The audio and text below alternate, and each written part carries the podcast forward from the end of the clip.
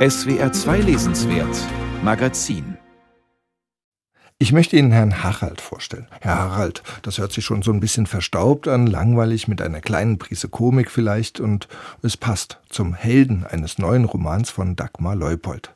Dagegen die Elefanten heißt er, was sich sehr weltgewandt anhört. Beim Titel dachte ich zuerst, um gegen Elefanten zu sein, muss man sie kennen. Also braucht man Safari-Kenntnisse, um sich mit Herrn Harald einzulassen. Darüber muss ich mit jemandem sprechen, der sich damit auskennt, und zwar mit dem Literaturkritiker Christoph Schröder. Herr Schröder, was haben Sie denn gedacht, als Sie den Titel lasen? Oder dachten Sie dann noch gar nichts? Ich dachte tatsächlich gar nichts. Ich war erstmal neugierig auf diesen ungewöhnlichen Titel, der ja sehr, sehr, sehr offen ist und sehr viele Assoziationen auch offen lässt und dachte, mal schauen, was eine Autorin wie Dagmar Leupold, die ja nun unglaublich fantasiebegabt ist, daraus macht. Und um das vielleicht nur kurz schon zu verraten, es hat damit zu tun, dass der Held dieses Romans, und es ist tatsächlich ein Held, der Herr Harald sehr gerne Tierfilme anschaut, eigentlich fast jeden Abend zu Hause sitzt und Tierfilme anschaut und eines Tages dann nach dem Betrachten eines Tierfilms über Elefanten in einer Kneipe landet wo die Leute und die Gäste sich sehr, sehr schlecht benehmen und er stellt sich dann vor diese Gäste und sagt, so leicht kopfschüttelnd, dagegen die Elefanten. Also das ist auch schon ein Ausdruck dessen, dass Herr Harald mit den Menschen durchaus seine Probleme hat. Was ist denn der Herr Harald für einer? Der Herr Harald ist eigentlich ein Jedermann. So ein Mensch, den wir wahrscheinlich auf der Straße, wenn wir ihn sehen würden, äh, gar nicht beachten würden und der uns nicht weiter auffallen würden, der auch ein eigentlich dienenden, unauffälligen Beruf hat, der ist nämlich Garderobier. An der Oper in einer großen deutschen Stadt, mutmaßlich München, wo Dagmar Leupold auch lebt. Und Dagmar Leupold dreht eigentlich die Bühne einmal rum. Also diese Garderobe, dieser Arbeitsplatz von Herrn Harald wird zur Bühne und was drinnen in der Oper geschieht, ist eigentlich gar nicht wichtig. Das kommt nur ganz am Rande mal vor, wenn die Leute rauskommen. Und seine große Liebe kommt dann. Seine große Liebe kommt dann auch mal vor, die sieht er auch drinnen. Das aber in der Philharmonie, das ist die sogenannte Umblätterin, eine eben solche vermeintliche Randexistenz wie er selbst. Die steht neben dem Pianisten ähm, während des Konzerts und blättert die Noten um, wenn es gewünscht ist. Das heißt auch das eher eine, sagen wir mal, abseitige Figur und Dagmar Leupold füllt diese Figur und umhüllt diese Figur mit ihrer Sprache und das ist das Besondere an diesem Buch. Zuerst mal noch eine Frage zum Helden.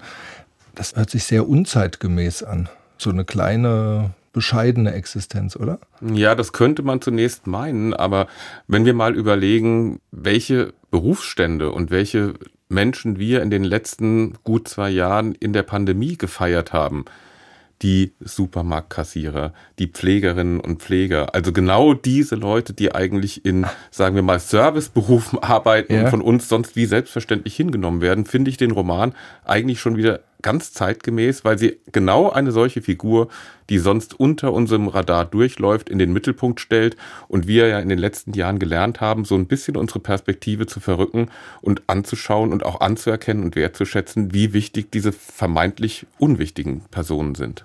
Und die Stars spielen gar keine Rolle.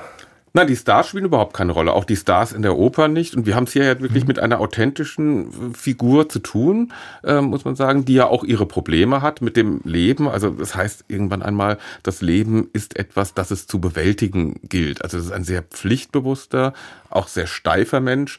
Und Dagmar Leupold bedenkt ihn aber mit einer Sprache, die ja. sehr schmeichelnd, umschmeichelnd ist, die ihn auch erhebt. Er selbst im Übrigen ist auch jemand, der sehr stark mit Sprache umgeht. Er führt nämlich ein Notizbuch und das ist wahnsinnig wichtig für diesen Roman, weil er die Wörter so auf ihre Bedeutung hin abklopft. Und das, das Buch ist in zwölf Kapitel aufgeteilt, genau, jedes genau. Kapitel genau. ein Monat und ja.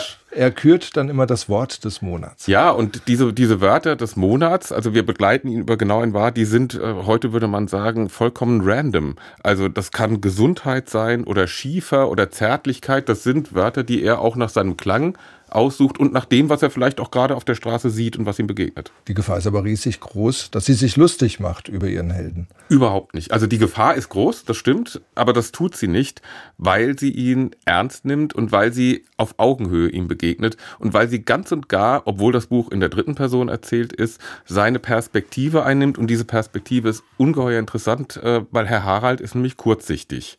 Das heißt, er muss ganz, ganz nah an die Dinge rangehen, um sie zu erkennen Das tut er auch und das tut auch Dagmar Leupold mit ihm, weswegen das, was angeschaut wird, eine ungeheure Schärfe bekommt. Natürlich um den Preis dessen, und das ist kalkuliert und auch so gewollt, dass alles drumherum, also das Große und Ganze, unscharf bleibt. Also das ist ein, wirklich ein sehr konzentriert und sehr detailliert beobachteter Mikrokosmos, mit dem wir es hier zu tun haben. Es gibt ja so eine ganze Reihe von Autoren, die kleine Existenzen feiern. Es gibt Jean-Pauls Schulmeisterlein Wutz, es gibt Robert Walser, es gibt äh, Wilhelm Genazzino. Mhm. Überall spielen diese kleinen Existenzen eine Rolle. Gibt es da so eine Trennschärfe, was Dagmar Leupold in diesem Fall macht? Weil ich hatte überlegt, ob das was Ähnliches ist, aber es ist tatsächlich was ganz eigenständiges. Das finde ich auch. Ja, ich muss jetzt mal ehrlich zugeben, ich gehöre zu jener Minderheit, die nie verstanden hat, warum Wilhelm Genazzino zu einem so gefeierten Autor wurde. Mir war das immer so ein bisschen zu zotig und auch ein bisschen zu selbstverliebt, muss ich sagen. Und das ist bei Dagmar Leupold nicht der Fall. Gleichzeitig hatte ich das Gefühl, dass das Buch heiter und leicht ist und trotzdem sich dagegen wehrt, verschlungen zu werden. Nein, nein, keinesfalls. Also das ist kein Schmöker. Es ist auch relativ dünn. Dass es so viel Konzentration erfordert, hängt damit zusammen, dass diese Sprache auf eine positiv besetzte Weise elaboriert ist und dass man eben nicht so leicht in einen Fluss kommt, sondern dass man sich jedes Mal auch an diesen Widerständigkeiten, die auch Herr Harald, diese Hauptfigur in seinem Alltag entdeckt, festsetzt und auch erstmal überlegen muss, was habe ich da jetzt gehört, was habe ich da jetzt gelesen und welche Doppeldeutigkeit steckt auch drin. Es sind sehr viele Doppeldeutigkeiten von Wörtern auch drin, also wie zum Beispiel die Kurzsichtigkeit, die dann aber auch tatsächlich ästhetisches Programm sind und deswegen liest sich das tatsächlich nicht so leicht weg. Also es ist jetzt nicht Jonathan Franzen. Wie würden Sie es als Stil bezeichnen? Ist das poetische Hochkomik? Also es ist auf jeden Fall poetische Verspieltheit. Es hat komische Momente, aber es balanciert auch auf diesem Grad, finde ich. Es balanciert auch auf diesem Grad zwischen Traurigkeit, weil man muss ja auch schon sagen, dass äh, Herr Harald ein einsamer Mensch ist. Wir haben gesprochen über seine Liebe, die Umblätterin.